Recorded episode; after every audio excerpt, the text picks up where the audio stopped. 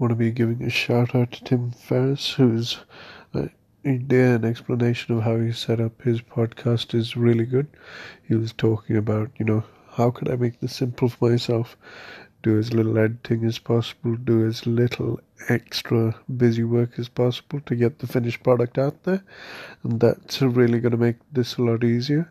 The other thing is Gary Vee's always like, oh, you know, you've got to do heaps and heaps of content, at least 20 to 30 pieces a day.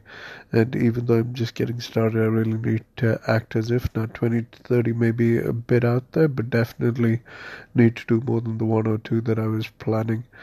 It's like one of those things, you know, you see the thin person who's jogging every day around the block, and you're like, fuck it, you're thin already, why are you bothering jogging?